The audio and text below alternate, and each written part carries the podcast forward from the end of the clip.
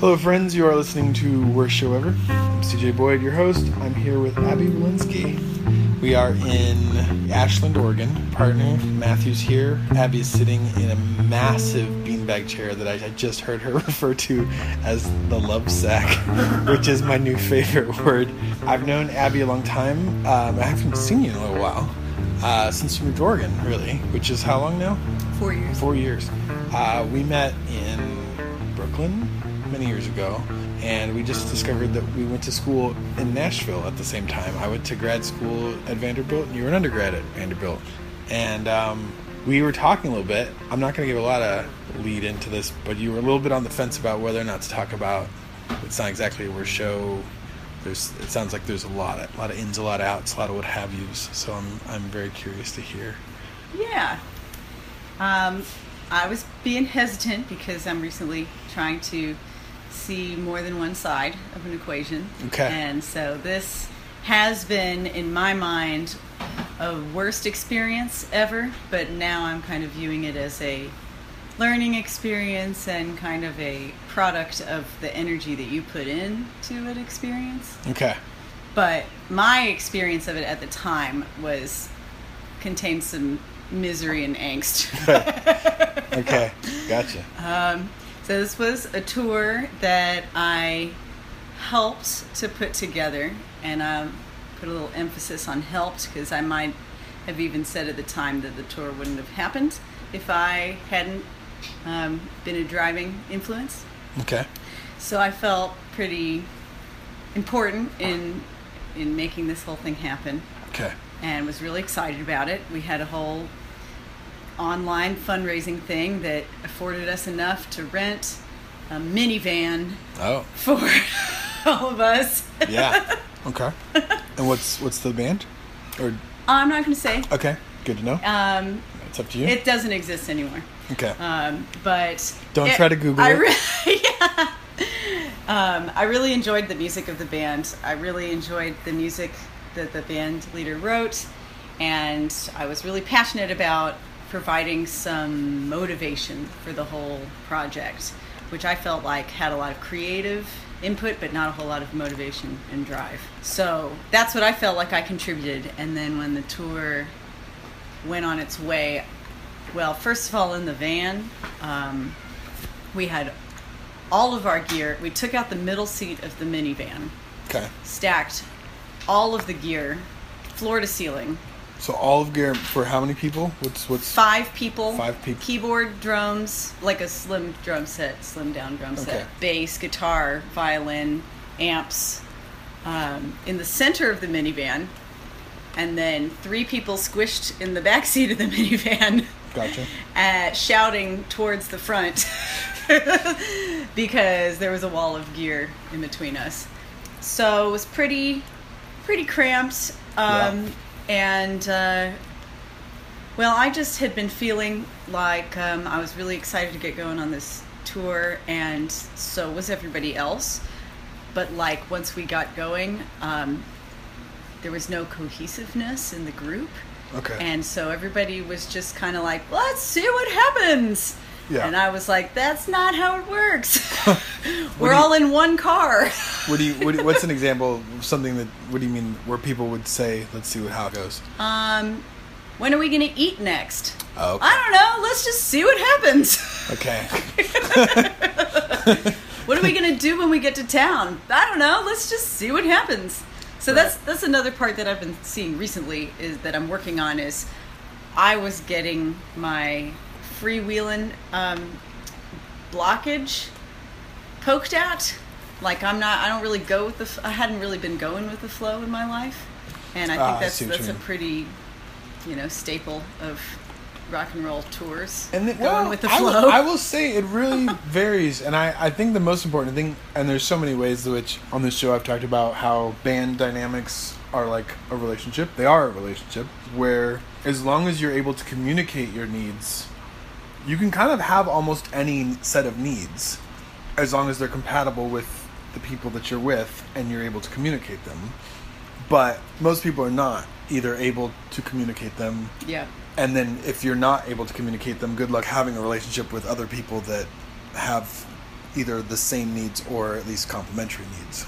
Yep. And that's I I think I've met lots of people who are much less go with the flow, and sometimes it means they're miserable on tour, or sometimes it just means they're really clear Yeah. about what they need, and then it's fine. I mean, if you say, "Look, I'm not sleeping on some nasty bachelor's couch," Yeah. like we're if we're going on tour, it means we're gonna be put up in places with real beds, and if that's your need, then you need to know that beforehand, so you don't get on Yeah. tour and find out the first night of tour like oh actually you are sleeping on some in fact there's not even a couch you're sleeping on the floor you know sorry that's all digression No, but I agree because the communication part was definitely one thing I was fixated on. right And being in the back seat with the wall of gear in between you and the person Yeah. driving was not really helping. And Right. then everyone in the band was very passive. Okay Not even passive aggressive, just, passive. very Yeah. passive. Yeah. Very much conflict avoiding. Like they are all, they were all willing to just have a good time a- as they were. Yeah. And I was a vegetarian, and we were touring in some of the southern states that are not as friendly for my diet. Also, I felt kind of like pride about showing these people who had only bad things to think about the South that Okay. I could show them a really good time. right and you're from like- tennessee I'm from Tennessee. Right. We were going to Virginia and North Carolina and Georgia and Yeah. Tennessee and just to some of my favorite venues and to some of my favorite places. And uh, i'm assuming felt- the band was based in new york these were new Yeah. yorker new yorker folks Um, yeah, yeah, New Yorkers, like Yeah. people who moved to New York to, right to be in a band. i guess i just mean they weren't from the south i'm guessing No, no, they were, not from the South. they weren't from new york originally but they were yankees Right. Yeah. So I had my hopes up because I had planned a pretty pretty nice. Then other people helped plan it too, but I had filled in a lot of gaps and you had booked a lot, the best shows lot, yeah, and a lot of my friends just. One of the things I really liked was the the Southern hospitality thing. How Yeah. like I'm sure you find that all across the country in DIY scenes where like if everybody's used to putting on their own shows, and they're also used to host finding places to host bands. But Yeah. you know, I just wanted to show everybody a good time. And basically, as the week went on, I felt like people weren't even listening to the sentences that I said. Like they actually weren't even hearing them. I would like say something, and then like an hour later, somebody else would say it as if it were the first time it was said. And can i ask were all of the other people in the band men yes, that sounds like a thing men yes, would do Yeah, they I mean, were, and um, they're very, very nice guys. And there was a huge communication block. Yep. I had a very fiery, masculine way of communicating, and they had a very passive, feminine way of existing.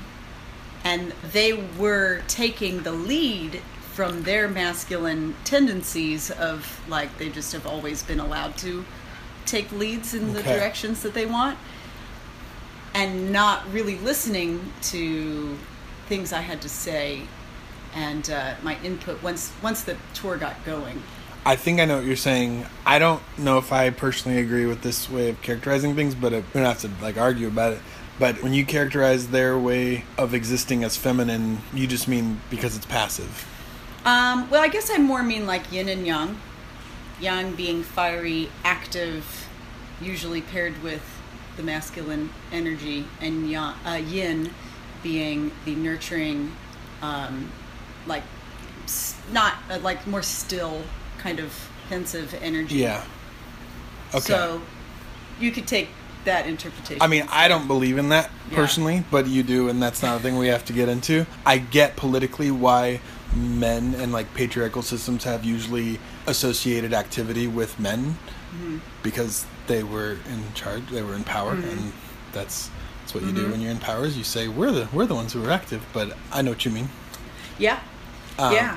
And I was really um, something that I have been working on recently, which is making me feel like this was more of a learning experience than like worst tour ever. Yeah. Is that I was trying to match what I thought was masculine energy by being fiery and pushy and more aggressive instead of just being firm and strong and clear, Yeah. I just kind of put my own put my own filter on it to, to be like more received by ears that I you know I was just assuming a lot of things about how I would be best received. Right.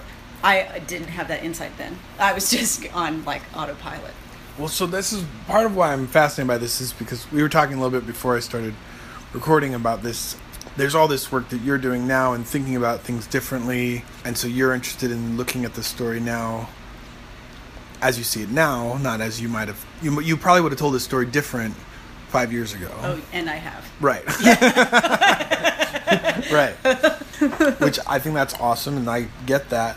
I'm also personally, uh, individually, I am invested in calling out sexism when I hear it, when I see it. And maybe a question is do you feel like they were just not hearing you because of the wall of gear? Or were they not hearing you because they were not good at listening to women?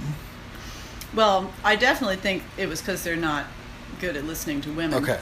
But I'm now I'm thinking that well, I've noticed that there's always something that starts an issue. That's a real thing, Mm-hmm. and then the way you behave after it either fans the flames or allows you to take a step back. And I kept pushing.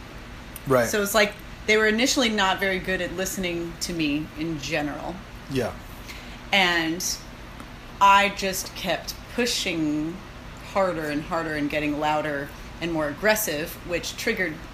They're all very similar guys in the sense that um, they're very well. I've already said passive, but just did not like conflict a lot, Right, right. and and I was just very.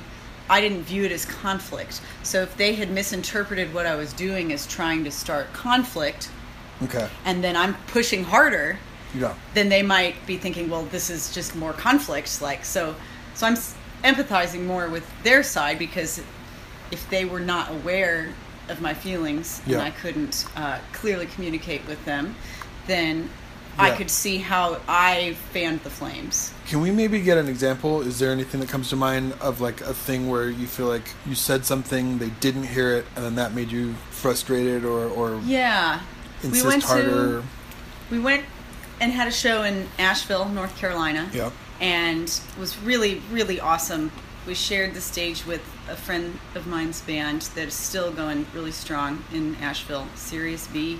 And they have a really nice um, fan base and, and they're involved in their community. And so they had this whole evening that they booked so that we could open for them. Yeah. and you know we i guess we stayed with maybe somebody in my band's relatives so i didn't really hook the whole evening up. But i felt like asheville was a really special place to me Yeah. there's some really beautiful mountains and waterfalls and um, i had just mentioned at some point on our way there that I wanted to go see some waterfalls, and I also was going to go play some music with a friend on my own. And um, then that night at the show, everybody's getting carried away with their spirits. And um, and somebody, one of my bandmates, just runs up and is like, "Hey, we found this dude who's going to take us to this really awesome waterfall tomorrow! Woo!" And I just felt like I just effing told you that that was my plan, but Okay. you know, like that kind the of the same thing. waterfall. Like, Yeah, like I have maybe the same waterfall, but maybe like there are a lot of them. I wouldn't care which one. Right. But they're like, we're going to do it tomorrow morning. When I had told them I was going to be playing music with my Oh. friend. Oh, okay. And so I was like, okay, whatever. You can just do it because you haven't been listening to me all week. I'll just let you guys do your thing. Their plans fell through. They didn't actually get around to going to seeing the waterfall.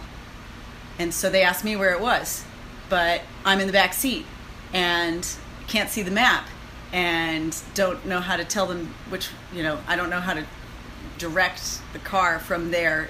I kind of had this feeling of like, well, if you wanted my input, I was gi- giving it to you freely yesterday when we could have planned out this, this Right. trip. And um, I just, all, we're having all these memories. It just makes me want to laugh really hard because I was taking myself so seriously. Sure, sure, I sure. was just like so on one. But we we were on the Blue Ridge Parkway and they ran out of gas. oh man, that sucks.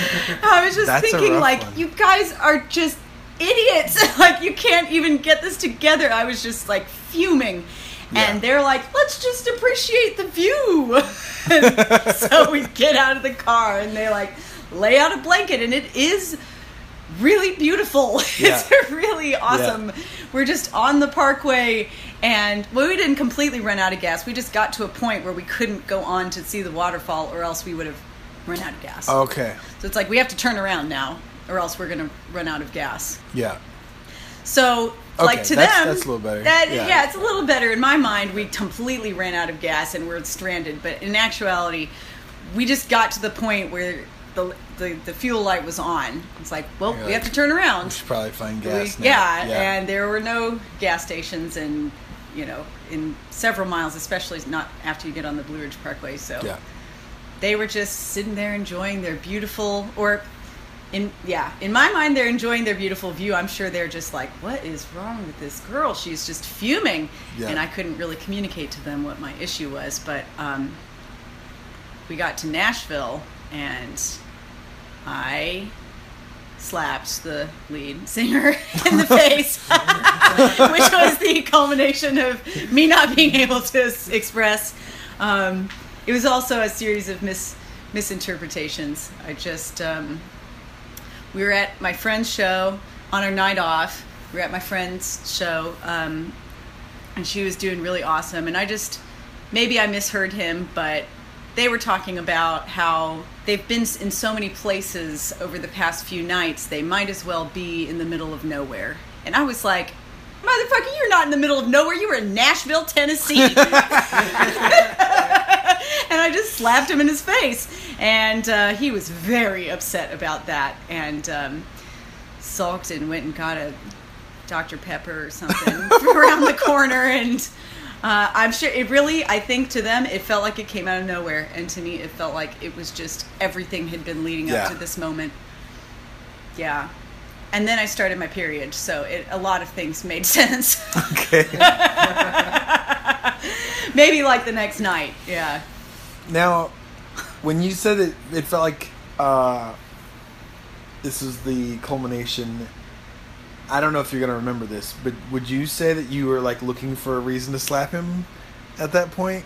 Like, were you, had you thought of like, if you say one more goddamn thing, or did it come out of nowhere for you? It came out of nowhere for me. Okay, Uh, okay. It came out of the whiskey bottle. Okay. uh, which I don't really drink that much anymore. Okay. I didn't drink too much at the time, but um, when you're on tour and everyone's having a good time and everybody's having drinks, you just have drinks if you drink alcohol. And Okay. so it's like I wasn't getting really drunk every night, but I had a couple of drinks Yeah. every night.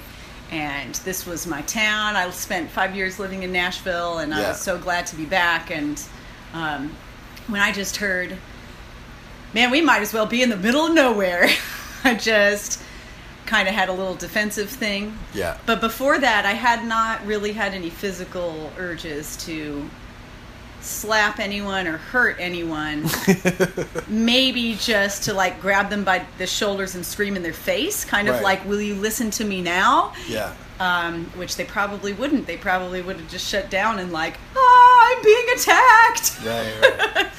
So, um, yeah, I think that that was the final outward straw, and then the the final inward straw was when we got to Cincinnati, and I heard the, "I'm sorry, you can't have anything in our restaurant. We could make you a salad." For like the fifteenth time, Yeah. that's when I cried, and that's when I got the sympathy, which has been another theme in my life, hmm. which is like you don't respect the outward fiery like taking the bull by its horns energy, but when I show my feminine side and I'm weepy and teary about something, then you can kind of pat me on the back and say, "Oh, it's okay. What's your problem? We have time to listen to you now." Okay. which was um, I was just like whatever I don't I don't even care about you guys anymore but I had a great night that night it was kind of like this the fiery explosion before the cycle and then when the cycle starts flowing then there's like the emotional Yeah. How long was the tour? Do you know? Just you two weeks. Just two weeks. Yeah. And so this was already towards the end. Yeah. And we had shows every night except for one, so it was pretty busy driving and playing every night. Yeah. Yeah, it's hard. I'm just thinking about how in general I've had this this kind of conflict come up lots of times where somebody on the somebody on tour wants to do I just say like extracurricular activities.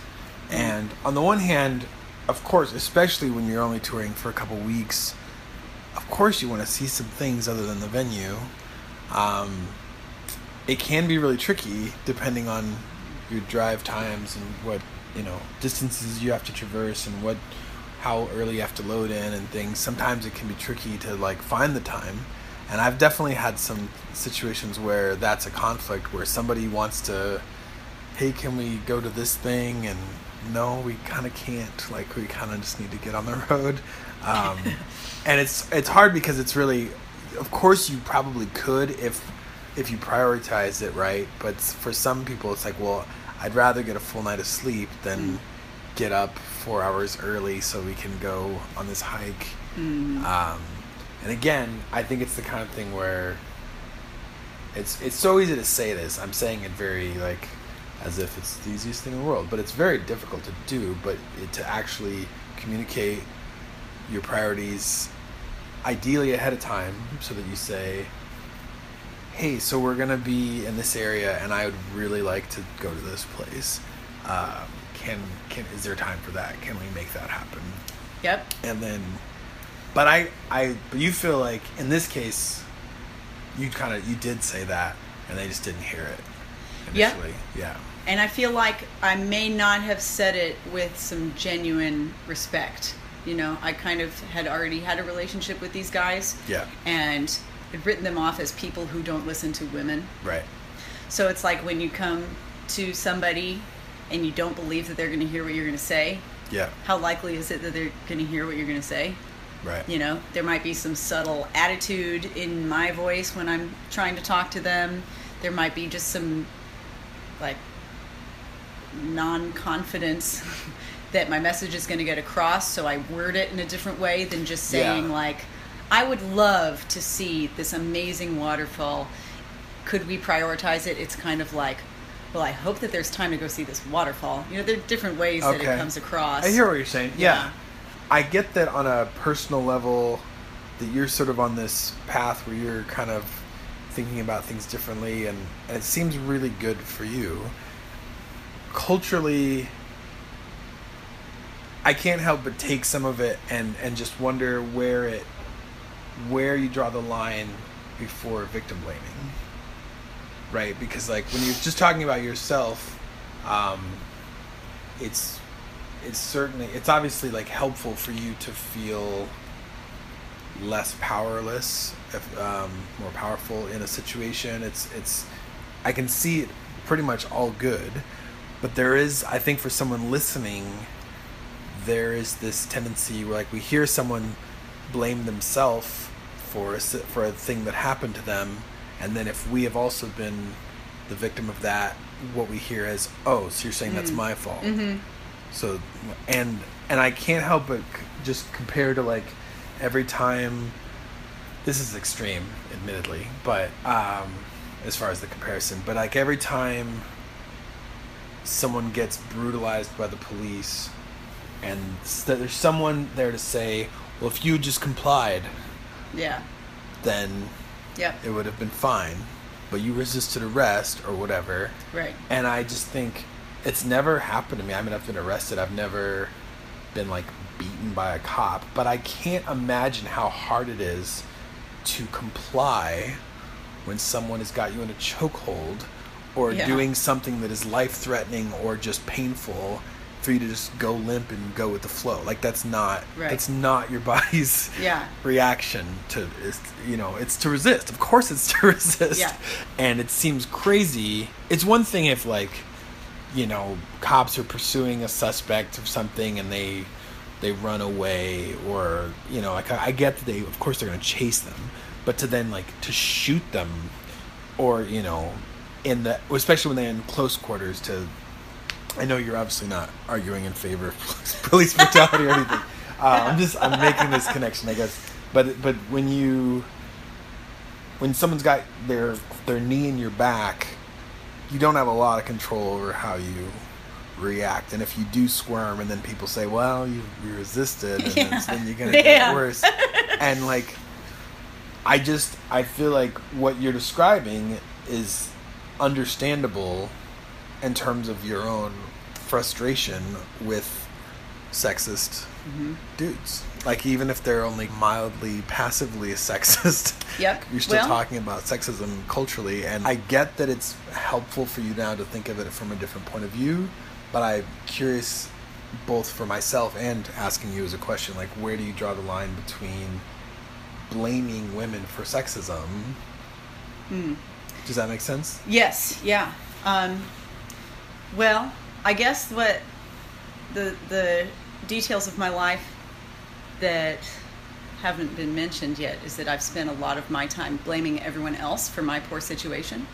Um, and so part of my transformation is to look at my life and see where I could have believed in my opponent more, put more faith in the goodness of my perceived opponent. So in this case, my bandmates were passively sexist. They're not actively sexist. Okay, right. they would say they respect women, um, but the real functionality of our group didn't really display that. And so And these are, I'm guessing they're younger dudes. I Um, I- kind, yeah, youngish. They're older than me, but you know, not more than five years old. But like, in their 20s or yeah, we were all in our twenties. Yeah. And um, so for me, um, I'm always, I'm now looking for times when I felt like a victim. When did I really just not put my good faith in this other person? And these are really mild life situations, especially compared to police brutality. Sure. This is Sure. uh, um, so like if they didn't hear me, Right. did I c- just jump to the assumption that they never listen to women ever? okay.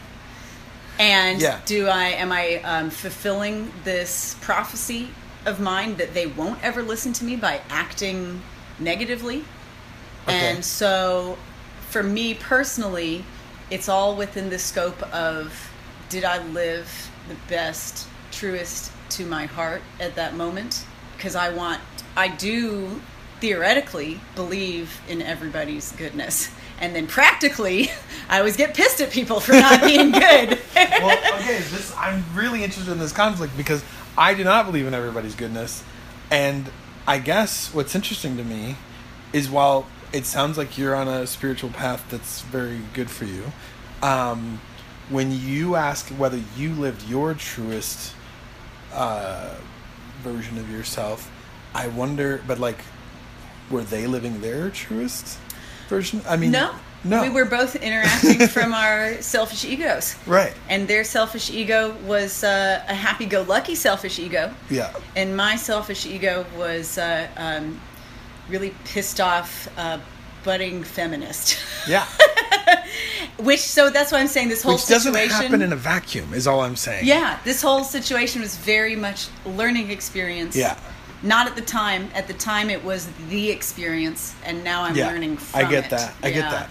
And I guess my thought, because I'm obviously I'm part of why I do this, is because I'm interested in the learning experience, and also what comes out in these stories that is instructive to someone listening, perhaps. Right? It's like Mm-hmm. I'm sure there are dudes. I mean, it's not just when I say I'm sure, I mean of course, most men are passively sexist, like to the degree that they don't think about it. I mean, all men, really, to some degree, and some men more than others.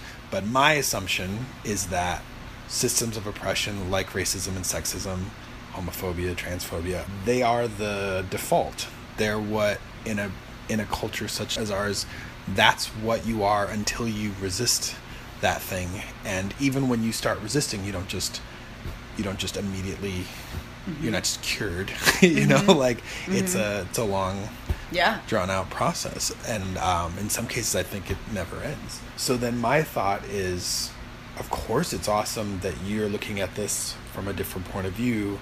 I'm also thinking from in terms of men hearing this. I'm not interested in men being like, "Oh, well she should have just like treated her p- opponent with more respect." That's the real problem. Uh-huh. You know what I mean? Yeah, like, because I also feel like I don't know these guys, obviously, but when you're describing it, I mean, I guarantee you, anyone listening, any woman listening to this is like, yeah, we've all been Yeah. in that situation like Yeah. a million times. I mean, I can't even tell you how many other people I've interviewed for this podcast, other women who've said, who've described almost exactly the situation that you're talking about in various different contexts, right? I mentioned earlier one friend Lindsay was talking about some sound guy who just like wouldn't listen to her with like the tuning of her drums. Just he didn't ruin the drums but he just like you know he just mm-hmm. wasn't interested in listening. And it's it's a it's a constant thing. And i think for any men who are committed to listening to women part of that process has got to be catching themselves in their bad habits and sometimes the way you get there my hope is is by hearing someone else talk about it and then realize like oh yeah shit i've done that Yeah. so i'm i'm sort of arguing with you but it's sort of i think we're kind of it coming at it in terms of the same hope which is just like i hope that more men will take responsibility for not listening to women for their passive sexism and mm-hmm. realize that, that they're doing it and, and resist it and fight it so that they can be their truer selves as well so they can mm-hmm. treat people with respect right? Though of course i also see your, your point of as far as for you personally it sounds like you're getting something out of this other perspective than what you got before. Is that right? So I yes, I definitely had a steamroller personality for most of my life. So it is part of my personal path to take a step back Right. and to look at how that's not the best way to get things done. I hope we're still going to be friends. I liked your I liked your steamroller personality. I mean, I wouldn't have called it that, but but obviously I met you a long time ago, and Yeah. whatever you're looking to correct is still a thing that endeared you to me. yeah. That's good to hear. I just yeah, I take I take responsibility for me, and I also am trying to uh, view the, these guys who are still alive. Okay. You know, they're still You real guys. You didn't kill them. You Yeah. didn't. You didn't murder them at the end of the tour. Yes, we are. You know, they did kick me out of the band. Oh, really? I was the- just for the harshing- slap? For the slap? the vibe. Harshing the vibe. Now they this- didn't specifically say the slap, but they did say that you bring fiery negative energy that was not really That- that the was way their the words? band was They was used- going. They didn't use fiery. They did Okay. say negative. They did say kind of like.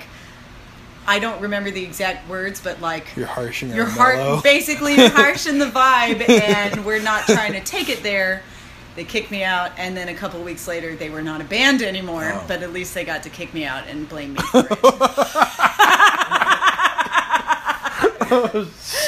but anyway i was about to pardon them Yeah. but really like these are real human beings who have probably also grown immensely uh, in the past 10 years that it's been almost 10 years that it's been since Right. we've worked together so in the interest of saying like i am definitely holding them accountable to their behaviors then i also feel like i don't know what their personal paths are and how far they have come in their lives and maybe this tour was also a big lesson for them and maybe they're oh. listening to this podcast right now and know that it's me I mean, you haven't said their names, but I said your name. yeah So, yeah. you're they not- know my full name Right.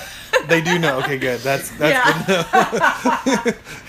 Um, yeah I kind of wonder. Now I'm just kind of thinking too about. So we're here in Ashland, Oregon, and I feel like I've only been to Ashland a couple times, um, and I don't pretend to know the whole vibe, but there's a vibe that I that I get, um, and I'm just gonna.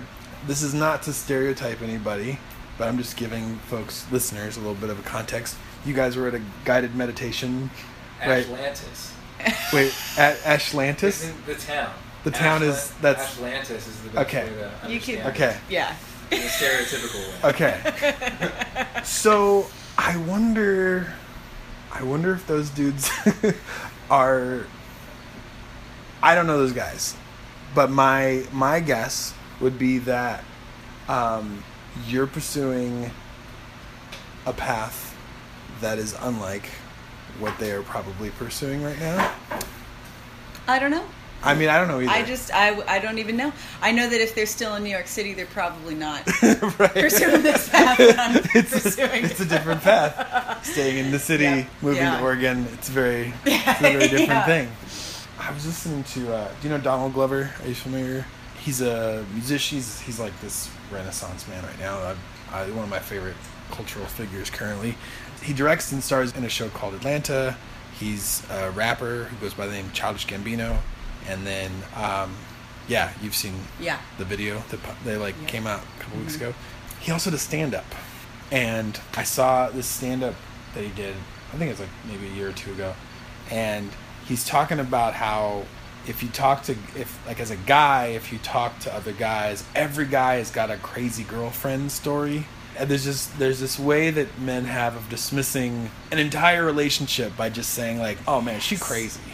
And it's not that some people aren't crazy, including some women. Of course, some people are kind of crazy, and like that can be women and men. But there's this way that men have of saying that that just erases that person's Yeah. identity. And the punchline, which is not what I was getting to, but I should mention, is uh, he was he's starting to say like, how come you don't hear as many like crazy boyfriend stories? he's like, oh. Because if you're a woman and you date a crazy guy, you gonna die. Which is fucked, but unfortunately also very accurate. Um, but anyway, I was just getting at this thing of, I mean, when I'm talking to another guy and he just says, "Oh man, she was crazy," it just, it just sits so wrong with me. Where like I don't want to talk to that person anymore, you know. And I I wonder if these dudes out there somewhere just their version of it is like, oh man, she was so angry. She's Yep. just crazy. I don't know. Oh, for sure. And the thing, the re, the what tells me that is how they wouldn't have any sympathy for me until I was crying, Right. until I was actually displaying more of the typical feminine, like passive passive expression of Right. of whatever Well, is being sad is very me. different than being angry. Yeah, yeah. I'd say sad is like contained in Right. yourself, passive. Okay. Anger is very fire, external. I'm looking for a victim. I have a victim. Right. So I was doing that for a week and a half straight, and they Right. couldn't get.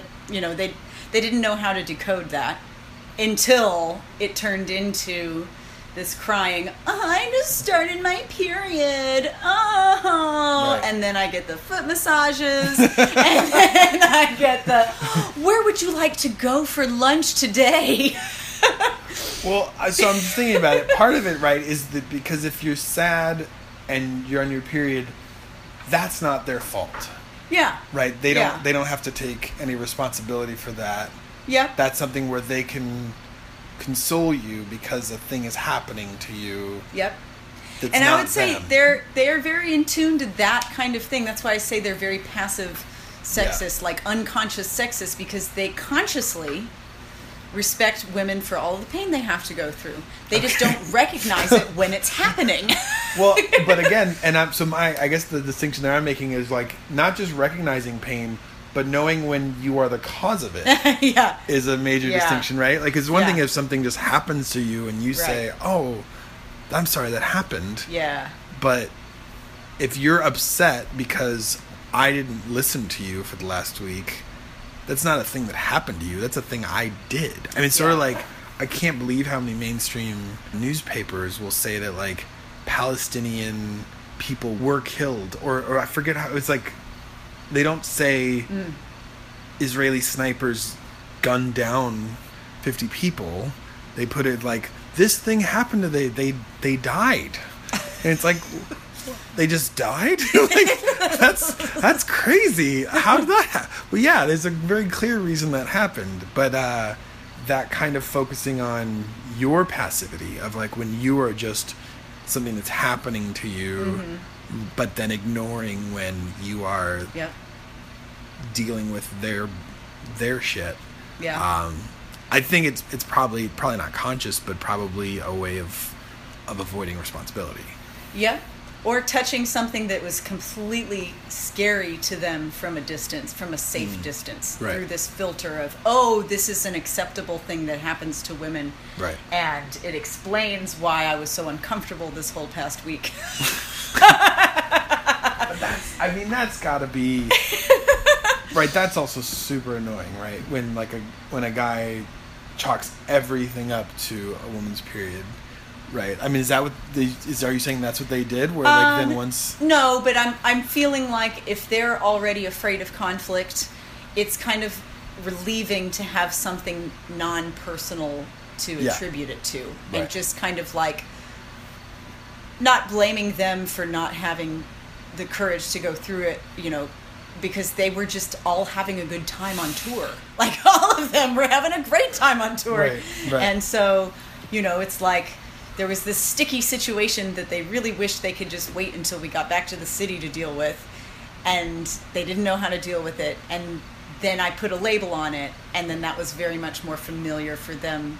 So, yeah, it's Right, both. It's right. both a way to kind It's- of yeah take responsibility off of them but you know if my personal issue is to start respecting other people's wants and and feelings in Yeah. my life that's what i'm working on and maybe they're working on it in the same way but from a different angle so it's like maybe at that time they weren't working on that Right. and who am i to ask them but i also i also think that you know you mentioned that this is very contextually relevant but I would say that it was that stormy time. I mean, it's still stormy now, but a lot more has been said publicly about this issue since 2009. sure sure And so I yeah. think that it was very much like mirroring things that were going on all over the country and all over people's consciousnesses that has since come to a head and we're hearing about it and people are being being able to share about it a lot more openly and Yeah. get a lot of people's perspectives. Sure. So it's a learning experience in that sense too because I really do believe that these are good guys and that they if they stayed in New York then they're definitely staying hip to what's going on because Sure. have, and you know the dialogue and the But uh, you have to admit, some men are coming into the modern age kicking and screaming. yeah and not just the Yeah. worst, not the Harvey Weinstein's. I mean, of course they are, but I mean, much less terrible men also are so reluctant to change because they have a really good deal. You know, I mean, I mean, the root of all conservatism is things are fine. I'm doing really well.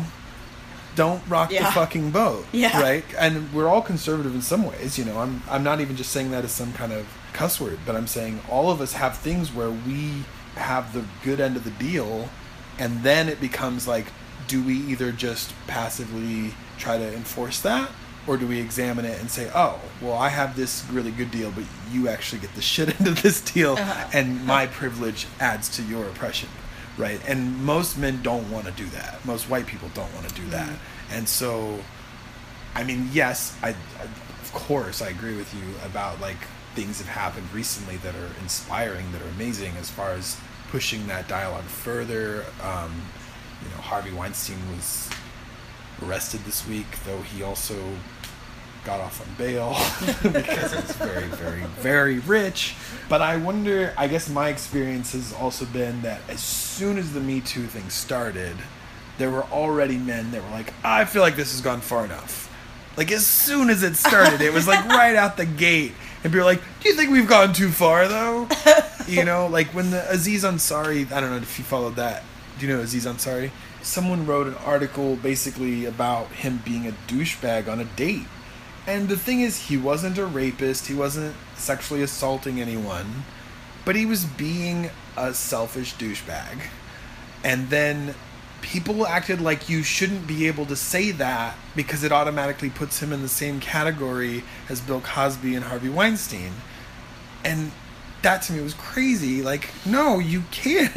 he's a fucking public figure, and if he's gonna go on a date and like pressure a girl to have sex for like hours, then she has every right to fucking talk about it. Why would you think that she can't talk about it, or that this that this magazine can't publish that? when especially when the dude wrote a book called I think it's called Modern Love or something like that that's like about being a modern hip person in relationships and then was a total asshole like you know all that is to say as soon as it started there were dudes that were like oh okay okay okay. We got it. Look we already you already said it. We can can we move can we change the subject now? Can, are we done? And there are dudes who have taken this certainly as an opportunity to really reflect. And even if you know even if you're not raping or sexually assaulting anybody there's plenty of fucking shit that every dude does that could be better. And i'm stoked when, when i hear okay yeah this person's like thinking about ways that they've been shitty to women maybe unintentionally maybe just not very reflectively but i feel like there's also a lot of men that are like ah, can i just can i just stay the way i am god yeah. yeah. do i have to change fuck Yeah. you know I think especially when it's the the uh, the offending behaviors are really passive and, and not not not active things like not behaviors Right. to change but more like behaviors you need to cultivate like Right. sensitivity and uh, communication skills it's kind of like when you Right. don't have those you don't see um, the benefit of getting them if, you, if you're doing fine Mm. Right. you know if you're doing fine based on your um, privilege or whatever exactly then yeah it's like exactly what you're saying if you're not offending anyone by doing something active it is hard to see yeah. what it is that needs to be changed. Right. And i would say like everyone has different communication styles and i think that um, even within men and within women everyone has different styles. I would say that i've met just as many women who communicate like me as who don't um, on this wide spectrum from Yeah. Passive to really direct. Yeah. and um, none of us are received very well. Right. But this is also just to be to be honest that, that's partly why i really resist the whole yin yang masculine feminine dichotomy way of looking at it is because my experience is that some women are very passive some men are very passive some women are very direct. There's lots of lots i feel like the spectrum is massive and i'm not saying it doesn't map onto any kind of gender norms but i think those gender norms are very much cultural and I don't think of them as some mm-hmm. like natural essence of men or women, but just the way men are trained to be men and the way mm-hmm. women are trained to be women. And understandably, some people Yeah. take that training and say, "Fuck off! I'm not going to do that," Yeah. and then sometimes go the other way, Yeah. or somewhere somewhere in the middle of the spectrum or mm-hmm. whatever.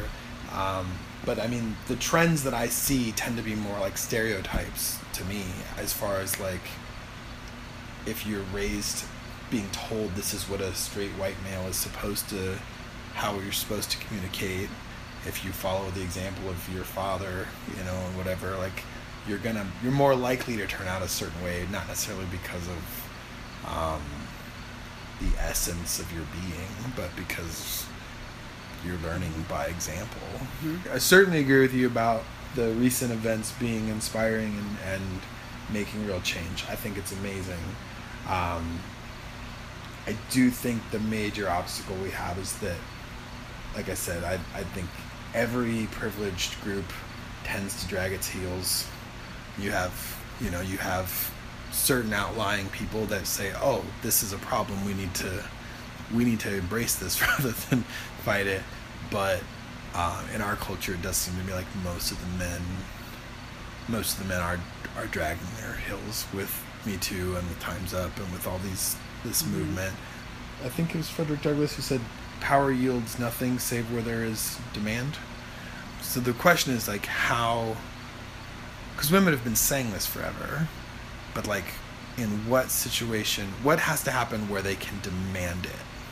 I think that's been the question Mm. for me. Like if they because if you can say something but you don't have the power to enforce it then you're you can say it but it's not really a demand so i i don't know people like ruth bader ginsburg being on the supreme court powerful women being in positions where they're opinion isn't just their opinion, but holds some weight. Mm-hmm. I feel like that's really Yeah. all that can really change it. I don't know. I'm just speculating at this point, but that's that's my thought. Yeah. I've- and not even it doesn't even have to be real women with power saying things important because in any media any women looking up to a media figure even if it's a fictional character oh, that Oh, what you fictional character right. is being listened to on the TV show Right. if they are Revolutionary. yeah Totally. it's just like um, I'm in a production of Oklahoma okay. um, here at the Oregon Shakespeare Festival. Awesome. And they have cast uh, two females as the lead roles Okay. in a very traditional musical, Oklahoma, about Right. old school 1906 Oklahoma Yeah. settlers and everything. And so they have two female leads, they have two male secondary leads as couples. And um, I was just thinking about how every time I, we have this performance, it's always a toss up on how the audience is going to react. And you can tell if there are no laughs by a certain number. You know, you're like, oh, this is a tough crowd. They're really uncomfortable. Um, but every crowd has been on their feet at the end of the show. Yeah. And so one of the things that I thought is that this is really great for people who are uncomfortable with this idea to hmm. see it completely normalized. Yeah. This is this is a very traditional story of people who are in love with each other but can't admit it and then they finally admit it and they get married and that's very you know very normal story to have a same-sex couple in this very normal story is a really great way to bring up this issue in a way that people who are resistant to it will accept it because it's normalizing it. Yeah. And then the other side of the coin is that I'm thinking about all the student groups who are coming to this who are only 14 to 18 years old. Right. And they're just, this is a normal thing for This them. They don't even know that it should be weird. Right. Right. they don't right. they It's- don't have that perspective yet I love that. Right. and so it's Yeah. just so amazing that they're just going you know and for people who identify with these these gender uh, roles or these gen, uh, sexual roles that they're they're seeing somebody on stage who is not an exaggeration of their character Right. like like a lot of media just have the extremely gay guy on Right, their right. show or Totally. the you know super hard ass feminist and you know just to see like totally normal versions of all of these roles Yeah. i think is the same thing as having real life people in those roles too but Totally. i think media is even more are important. powerful Yeah, that's interesting. because you can just make up the character that you want people to start emulating I would okay. I'm gonna disagree with you on that one. Okay. But I'm but I'm not sure that I disagree with you. I'm just I'm sort of thinking with you here. So I'm I'm wondering about this because now just to clarify, in this one, so I I saw Oklahoma a very long time ago and I don't really remember. So you were sort of describing there's two people who are in love but they are not supposed to be or something and and in the, in this production they're both men or both women. they're both women and then there's another couple that's also a side story Okay. that are both men Right. So I love the idea that yeah, if you're 14 and you're seeing this, you might just be like, "Oh, Oklahoma, the the story about the lesbian couple." Like, right? Like, like, that sounds awesome. I love Yeah. that. Um my guess is, correct me if I'm wrong, I feel like oh, so I, really I should ask this as a question.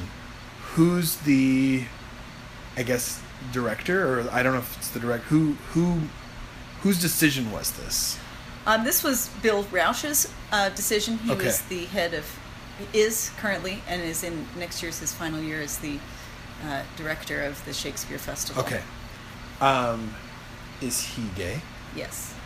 So, my thought there was, and I was assuming, but I just wanted to confirm, it takes people being in a position of power Mm, yeah. who can at least relate to the stories that are usually left out in order to tell those stories. Yep. Right.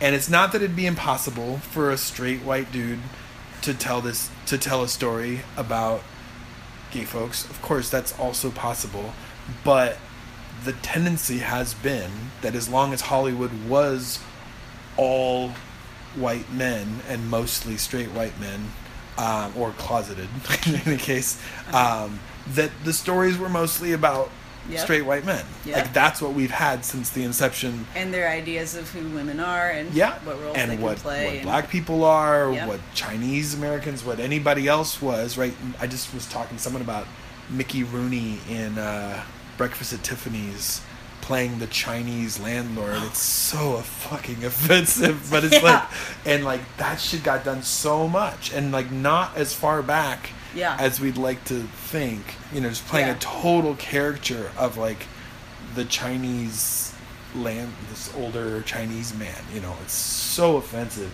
but uh, it's so typical. And so, my guess was that probably the director was gay or female or Mhm. both. Having a situation where Jordan Peele is making movies where Mhm. not just gay folks, but gay folks who can be out publicly are making movies, directing plays. You know, Mhm. I feel like that is still about real world Yeah. power. Yeah.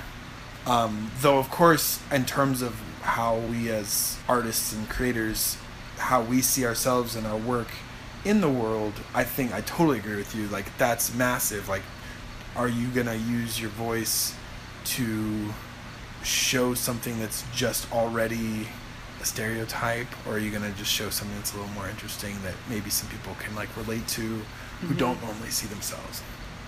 Did we even get to everything in the story? I don't even know. We, we obviously Pretty much. diverged a while ago from, Yeah. from the story, which tends to happen. Yeah. Um, it, it was it was a really great tour.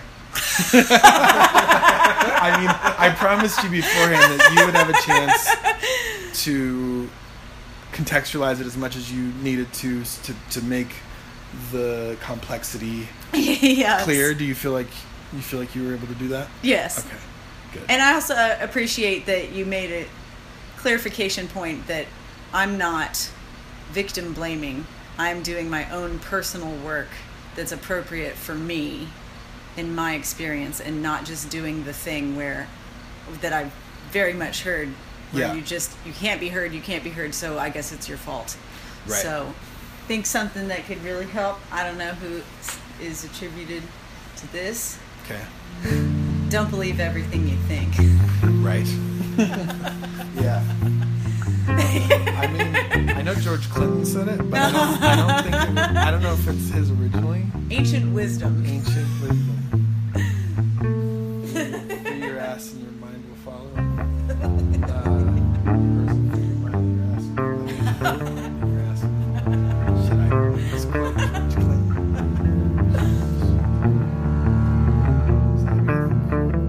This episode of Worst Show Ever was made possible by the Patreon pledges of Joanna Fryman, Meg Roberts, Christina Perez, and Evan Quayberg. If you'd like to support this endeavor, please go to patreon.com slash worst show ever.